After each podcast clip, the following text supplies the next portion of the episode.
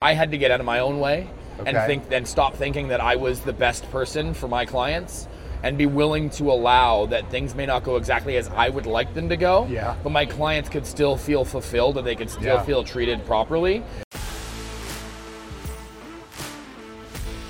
Welcome to the Livian Podcast, a show that helps successful real estate teams accelerate their growth and impact. Livian, love how you live in all aspects of life. All right, so I'm with Dylan Suitor, and Dylan, who are you? That's an interesting question to start with. Um, I am a real estate agent, real estate investor, and real estate brokerage owner uh, with Keller Williams, and uh, I'm out of roughly Toronto. Okay. Uh, about 45 minutes west of Toronto.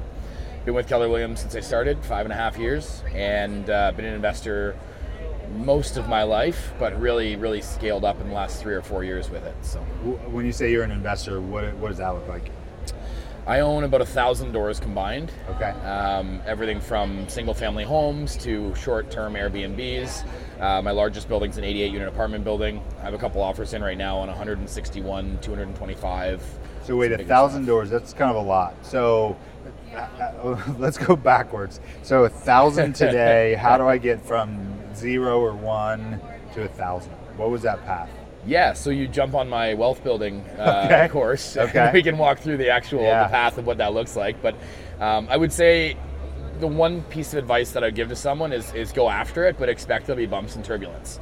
Um, We initially started with a, a plan on, hey, we wanted to try and get to this goal, and we'd reverse engineer it on how can we take a large goal, a, a BHAG, and, and be able to back it all up, and Yeah. then create an actual formula on how you're going to get there, and then know that you're probably not going to get exactly there, but the journey is what you're really living for. Yeah. So let's say that I'm um, make peace with bumps and and things not going the way that I want them to. There's still a lot of fear, I imagine, that's holding most people back. What do you say to the person who's afraid of taking big risks with real money? I'm going to assume that a lot of the listeners to this are probably maybe realtors or, or Yeah. business owners. Um, and I'd back it up and say your mindset around launching into your own business was probably a lot of fear too.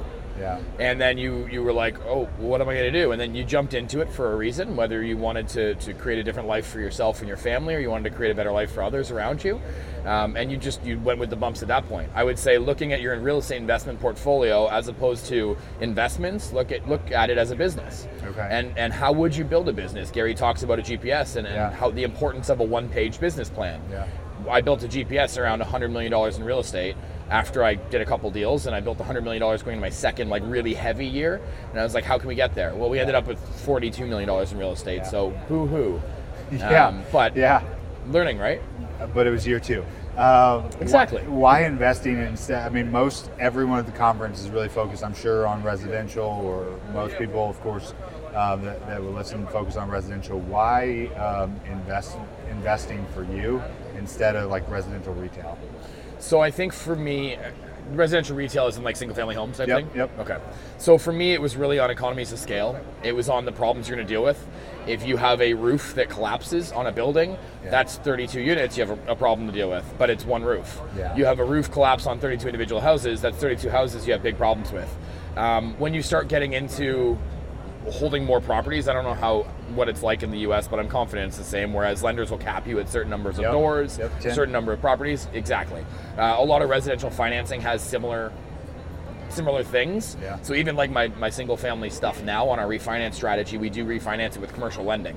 So we pay a bit of a premium on what that looks like, pay a little bit higher interest rates or whatever that may be. Um, but for us, it was how can we get to our $100 million goal when a big bank says your max is five houses? Yeah. Well, you can't unless you're going for $20 million houses, and I don't see the ROI and, and a cash on cash return on those.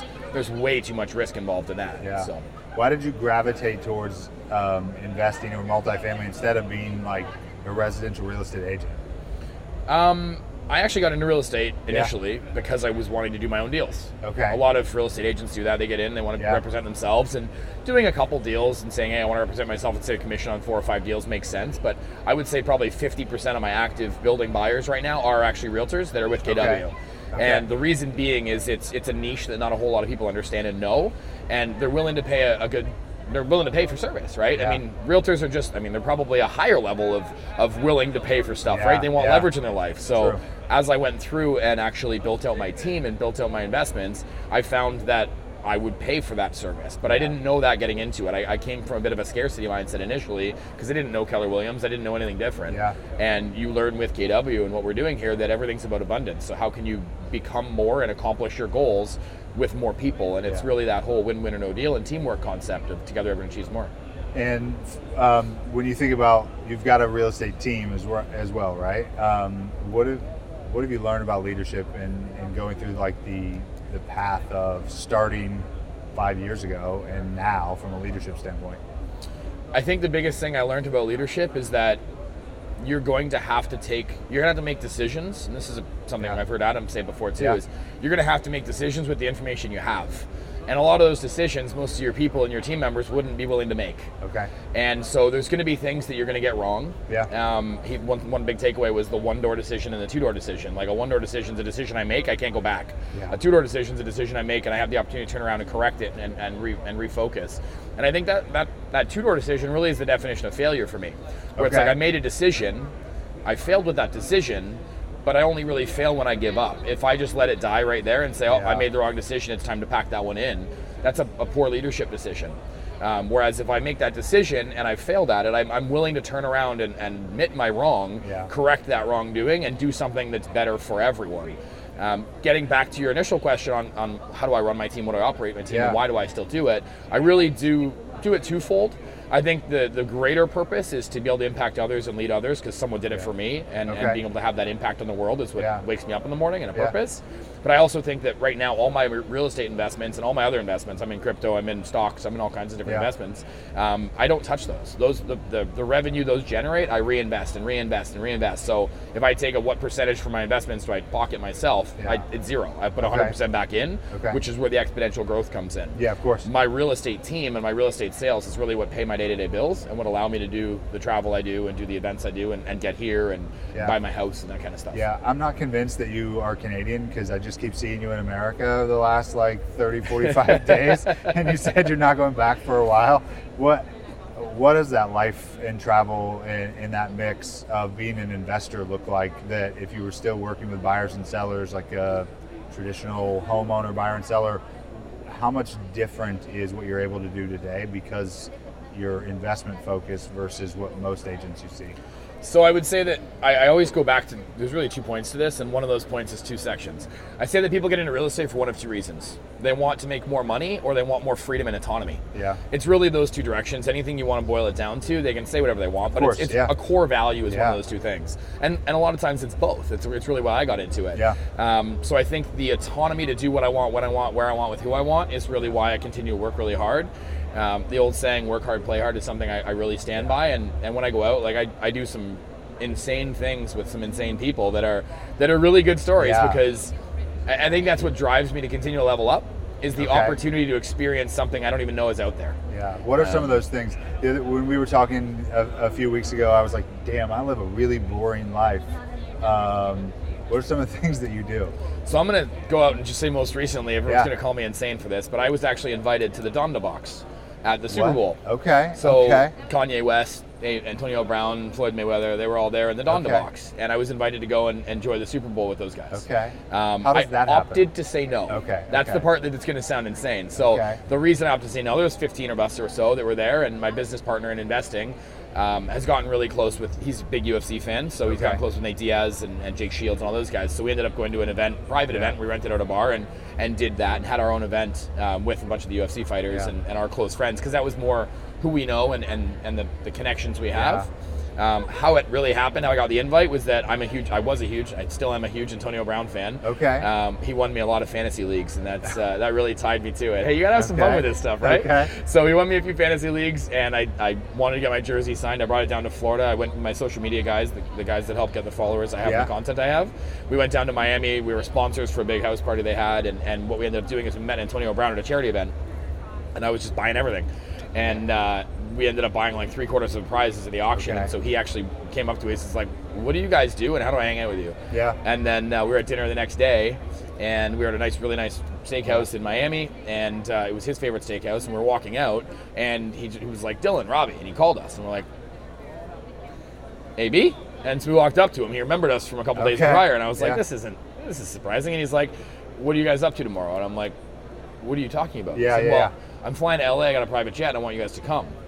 Okay.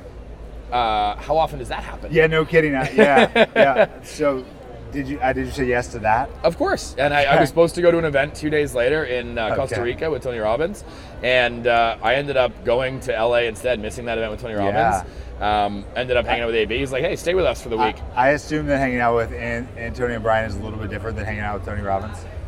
The, the AB was more of a one-on-one thing, but I will say on that private jet, I told AB that I'm a big uh, Tony Tony Robbins guy, and he, Yeah. he sent Tony a message on the Oh, wow. plane, and Tony replied with a voice Okay. note and, and kind of shared it while we Wow. were there. It was it was kind of a unique experience, and That's cool. I think it's the power of like what you can accomplish if you just have an unlimited ceiling and, and Okay. thinking bigger, and then uh, obviously having the capital to go towards it. But when you get to these things, a lot of them are comped or a lot of them are, are promo or whatever it may be. Yeah. So you end up doing some, some pretty crazy things at, at on the dime of a company or something that was able to do it. If someone was saying, "Man, I want to, I want to, I want to be on a private jet with with AB," um, there's some tactics I imagine along the way and things you've learned about like interacting and, and being in relationships with people of influence like that or people of celebrity like that. What are some of those like? What are the ways that you have to show up? So I would say I'm going to use mindset as a big piece, and Okay. then I'm going to go back to that second piece because I love to fill in those circles when I'm, people are writing notes and stuff, and it's like, well, you said there was two, you only gave me one. The second one was kind of a showing assistant and the value of the KW models and systems. Okay. I had to get out of my own way and think, and stop thinking that I was the best person for my clients. And be willing to allow that things may not go exactly as I would like them to go, Yeah. but my clients could still feel fulfilled and they could still Yeah. feel treated properly. Yeah. Um, I still sell, actively sell, but I don't. I have a. I actually have my Canada jersey. We walk into the family reunion Yeah. Red Bash with. The bottom of it says Pokeroo, because Okay. one of my clients calls me Pokeroo. One of my agents did a walkthrough with him on a building that was a newer agent, and the client said, pulled him aside and said, "Is, is Dylan Suitor like real? Is he is he a legit person? I've bought seven buildings off him in the last four years, and I've never met him." Wow. and uh, I've actually that's it's it's really believing in the system that you have and the people that you have. Yeah. So when you when you ask like how does one get on a plane with Antonio Brown, kind of circling back to that piece, it really comes down to building the foundation around the individuals that are willing to own it. Yeah. Having a culture where the people don't look at you as oh you're just abusing what we do and stepping on us, but they actually. I, I got a message last night from one of the guys holding down the four pack home saying. I- I'm really missing you guys. I have some FOMO, but I'm so happy to see the photos I see and just Yeah. like really appreciative of the fact that we're away and out, um, and knowing that you have that culture in the community back home, that your clients are being taken care of and that your people are being Yeah. taken care of. You know, it's kind of wild hearing you say that you've not met this guy before and he's worked, you know, multiple properties with you. It, it takes me back to thinking about um, Adam tells a story right about how he used to take listing presentations on video, and, and Gary talked about um, at a at family reunion or mega camp several years ago. Because nobody believed that you could actually convert listing appointments via video in the office when everyone goes to someone's house and sits in their kitchen and living room and converts business that way. But it was this just subtle tweak of thinking about possibility, right, instead of about probability. So let me dive deep, a little bit deeper into that. Yeah. So you just mentioned Gary Keller and Adam Hergenrother. Though. I Yeah. think that they're, they're relatively successful in the real estate say- you business, could say right? that, yeah. I don't know. Yeah, The odd time right. they do, they, they do, Yeah. they have a good idea and they follow it, right? They're pretty good leaders to follow. Yeah, I mean, if the whole R and D concept of rip off and duplicate was true, like they'd be a couple to do that for. Yeah. So I do the same thing. Um, I actually take listing appointments where I will have a lockbox put on the door from a showing assistant. I will do a walkthrough of that house either virtually with that showing assistant, Yeah. or I'll run through it when the clients aren't home. But I ask them not to be there, and I see the house, or I look at comparables, or I see it virtually just to get that, that slight tweak, and then I do a listing. Like I've I've taken multiple listings on this little American trip that I've been Yeah. on, and I have offer presentation tonight, and I haven't seen the house. Okay. So it, it's it's it's believing in the system, and it's believing in it's it's having that abundance mindset that someone else has done it. Yeah, that's right. And if I, I'm a big believer, if someone else has done it, I can probably figure it out. yeah. So Where does that come from, though? That belief of if someone else has done it, I can do it too. Where does that come from? so with I always go back to the four minute mile. Yeah. Yeah. It was impossible, right? Yeah. Until someone did it. Yeah. And now how many people do it? Have you always thought that way, though? Like ever since you were little? I came home from school one day with a math paper Yeah. that was a 98%. Okay. and my dad said, "What happened to the two percent?" And I and I've been diving into this. It's, it's part of my wiring and part of who I am because my sister came yeah. home with a, a C, and he was taking her to dinner because she passed. But what Okay. he was doing, and it was really leadership from a young age, what I watched from him, and, and this is someone who didn't actually complete high school. Yeah. So it doesn't need to necessarily be an education piece, but what I was watching him do is he was coaching to the human. He was coaching the person around their abilities and, and Okay. having them incrementally better every day. Um, he knew that 100 was possible for me. Okay. But I didn't give 110% energy in it to get Yeah. that 100. And so he was pushing me. Whereas my sister, he saw her work around the clock, and the fact that she got a C instead of a D was a really big improvement for her. Yeah. Math's not her thing, huh? Well, no, that's not her, not her thing. No. Yeah. We're different people for Yeah. sure. So, so then that was almost like a standard of um, your identity. Then growing up was was how you were. Like those standards were almost like projected on you because your dad believed in you and had that potential. I think yes, and I also think challenging the norm. I mean, there was things that he forced. Like one thing was, why are you not working 12 hours? Like you got to work harder on something. Okay. And my concept I came back to over time was, what if I could work smarter? What if I could use leverage for that? And he's still someone who he still shovels the driveway at the sixplex they bought and wants to resell the sixplex Yeah. because it's too much work for him. And I'm like, you know that property management exists, right? I, I'm away for a month. He- Yeah. He, drove back four hours from his cottage up north to shovel Yeah. the driveway to go drive back up north. I'm like, the Yeah. gas you wasted is enough to cover property management, but he doesn't see it that way. So it's taking what people say, doing your own research on it, putting your own twist on it, Yeah. taking pieces and, and parts of it and making it your own, and then actually driving forward with that. I mean, you hear Gary's been saying the same message over and over and over, right? Adam, I was joking with him the other day. Like they he says the same message a lot of times over and over, and he said, "Yeah, I learned that from Gary. The triangle is still the same, and most people don't hear it." Why then have you taken some of the, that advice or some of those best practices and said, "I'm going to implement it and run with it"? When most people hear it but aren't ready to actually take action or implement, why? Why do you take action and listen?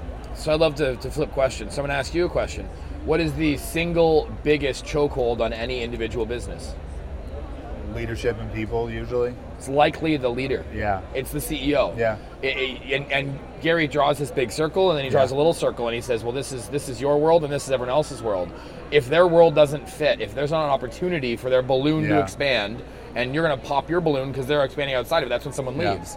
Um, so for me, I look at that and say, I have to continue to listen.